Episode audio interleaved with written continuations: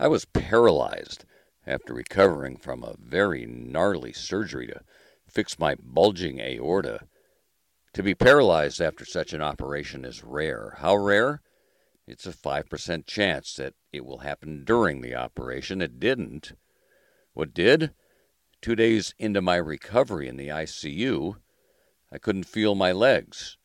I still can't. I can't use them either. For that to happen, there are no odds. It's so rare that some in the ICU had never seen it.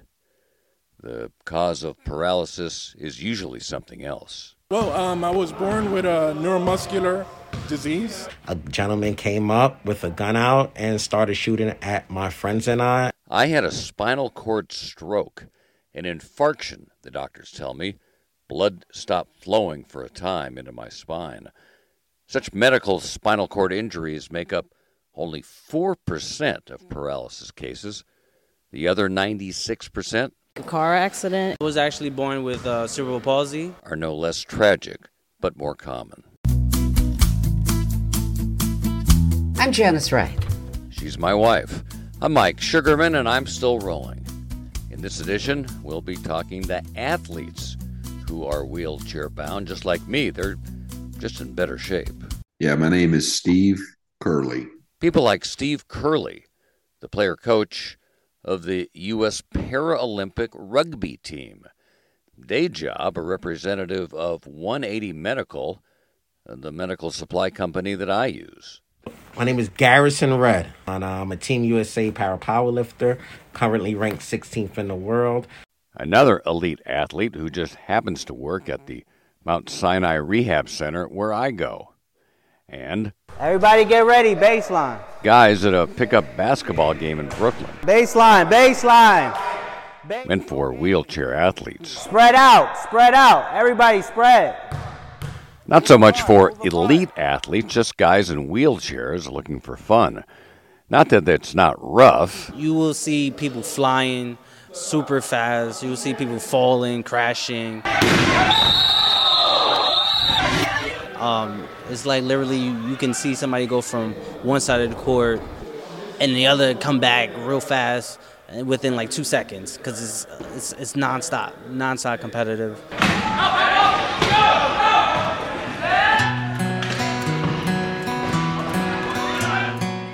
This is Garrison.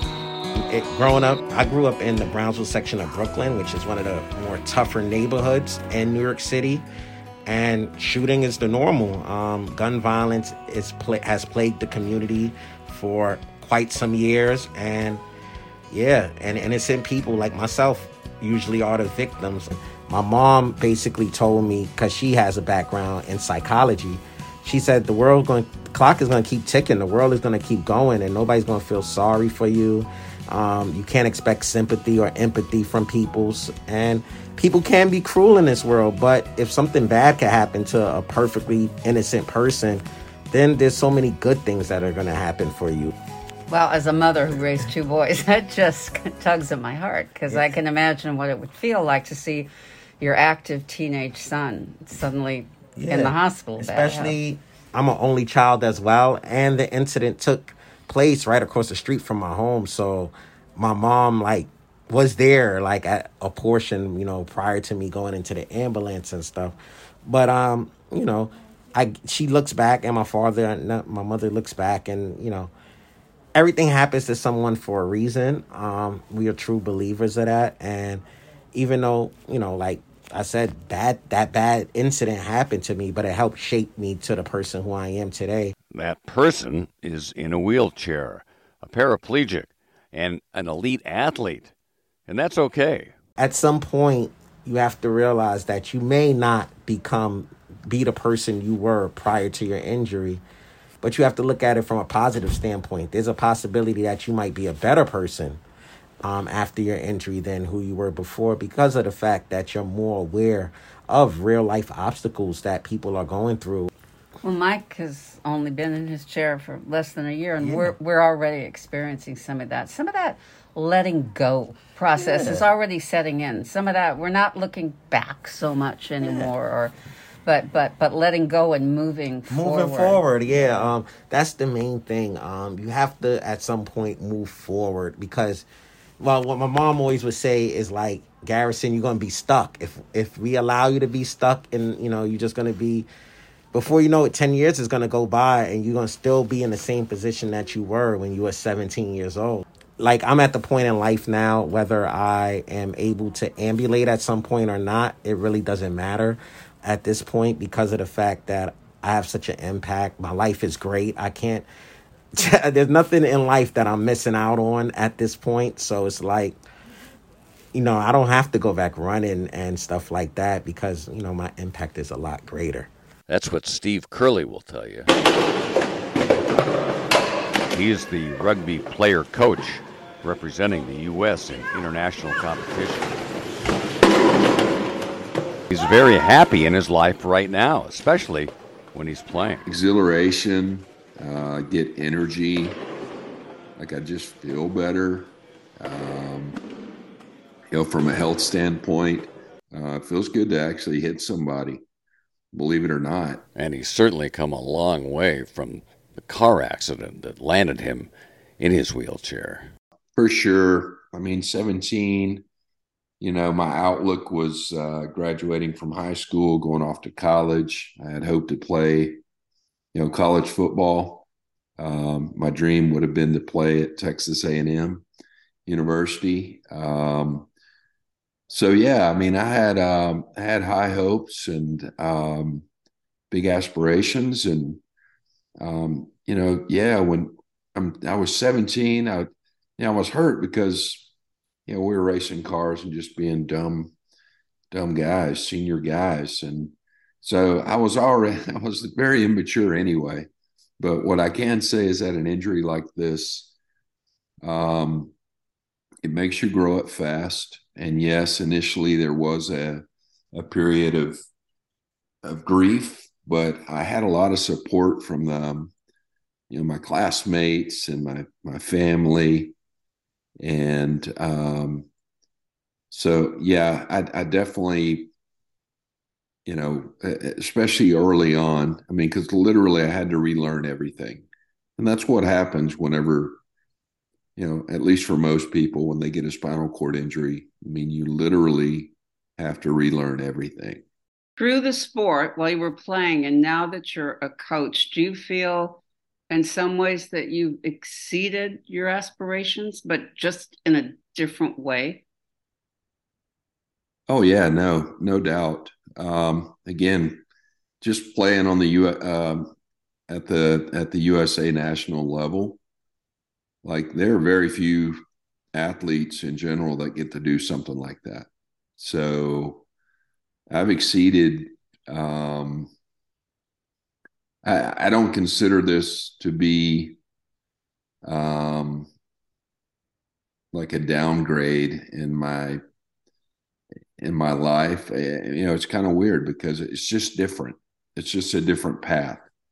But the success, the achievements, and all that, like I never would have, um, you know, could have dreamed of playing at that level, representing the country, hearing our national anthem, um, all of those things. That's a that's a huge honor, and it's definitely something that that um, I cherish.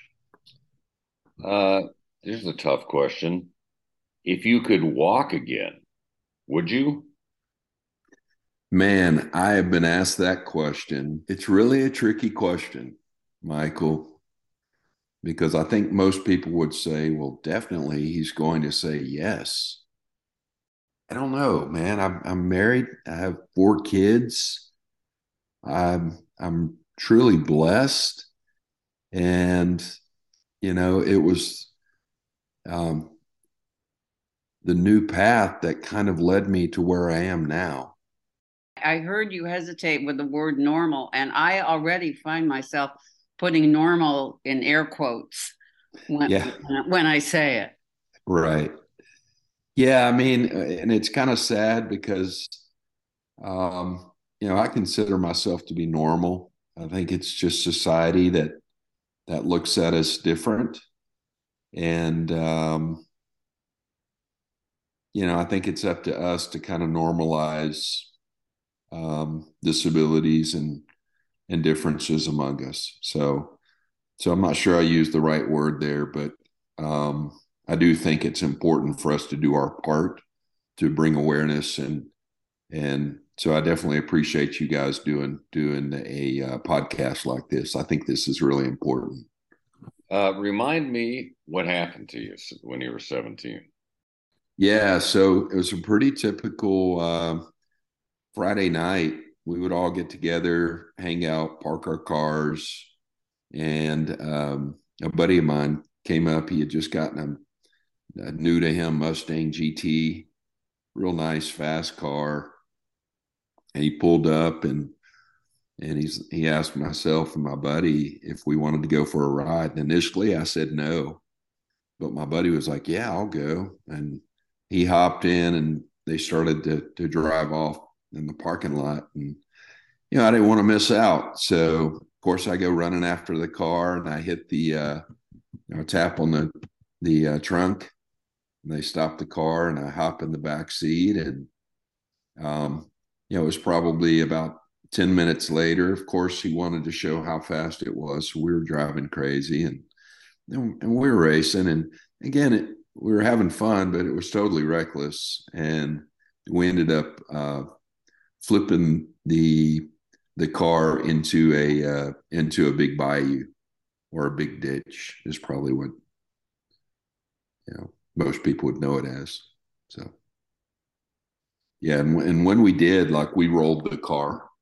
Um, it was crazy. I had no idea that I was paralyzed. I was not knocked out. Um, didn't even realize that I couldn't stand up and and get out of the car. And it wasn't until my buddies, um, they just had like superficial injuries. Um, they hopped out of the car and, you know, they did ask them to help me get out of the car, uh, which probably was the worst thing that, that we could have done with a with a spinal cord injury. I, I, but again, I had no idea. It wasn't until they laid me on the bank of the uh, of the of the bayou that I realized that that I was paralyzed because I was laying flat, and I remember asking them. I said, "Hey, will y'all please put my legs down?" because it felt like that my legs were sticking straight up in the air and they were like steve you're laying flat and it was at that time that uh, that i knew that i was in pretty serious condition and uh, i was scared like uh, i mean it's uh it's a scary you know at 17 or any age anytime something like that happens it's a it's a it's a scary situation to be in. Oh, you're right. Yeah, yeah, you would know, right? Yeah, yeah, it was scary. Everybody's got a different story and a different way to deal with it. Move apart, move apart. At the McCarren Playground in Brooklyn every Monday night. Push as best as you can. It's pickup basketball. Push. People like on, Jamie Salea look forward to all week. It's like a shot in the arm of a second chance in life. It feels um, invigorating. I feel inspired uh, with a robust energy that I'm welcomed and um, that I'm part of a family of the disabled community. It can become lonely and it can be cumbersome. This is Danica Cousins, the assistant coach, who says that wheelchair basketball got her back into life. If you're not, if you're just stuck in that mundane setting of I don't think I could do anything else. So if you get up and just put yourself out there and give it a try, you you'll see a world of a difference. And I've been able to experience that. And the coach, Tyrone Eddie. Growing up, you know, you don't know if you can if you can play sports as an adaptive person, person with disabilities, um, because everybody's looking at you and saying, "Oh, you're not strong enough, you're not smart enough," or just not giving the opportunity. So I took it upon myself to be like, no, being independent is is everything. It sounds like you are alive when you're out there. And yeah, I do come alive because I'm a whole nother person. This is the opposite of who I am. So I love it.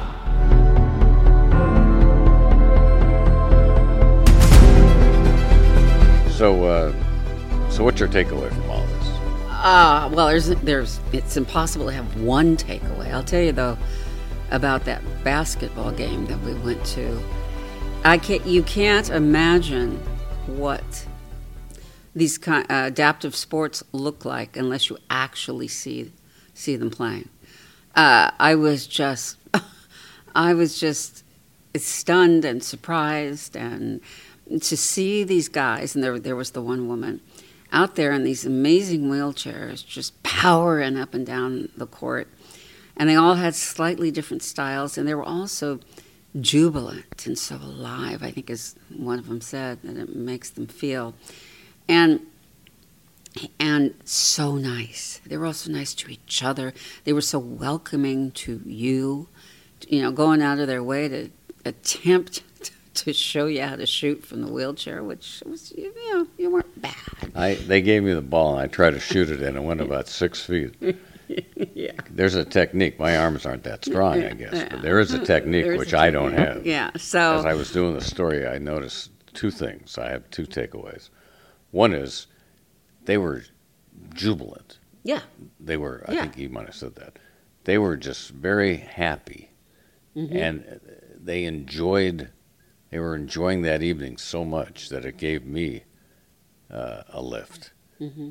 And this, the second thing is both Steve and Garrison, who we talked to, when asked, said they didn't care if they walked again. Their lives were pretty good, and walking wasn't important to them. Now, Steve mentioned it. I don't think I used it. He he's not happy with his bowel and bladder program because when you're paralyzed, nothing works below the waist, and it's a it's a two-hour bathroom routine. You don't have to tell me that. No, I know, I know, Right. but it's uh, you know I I could I'd like to get rid of that, but if I never walked again, I'd be okay. It's not a big deal. Uh, being in a wheelchair is okay. My life is getting better. This is the first year, and they say the first year is the hardest. And and we've had some setbacks. We uh, I always say it's two rolls forward, one roll back. But if I never walked again, it's okay. Uh, and uh, I'm actually hopeful that things are going to get better and normal. Which, I, the, uh, Steve and, and Garrison just they they just amaze me every time we talk to them, and we're so lucky to know them. I'm Janice Wright. And I'm Mike Sugarman, and I'm still rolling.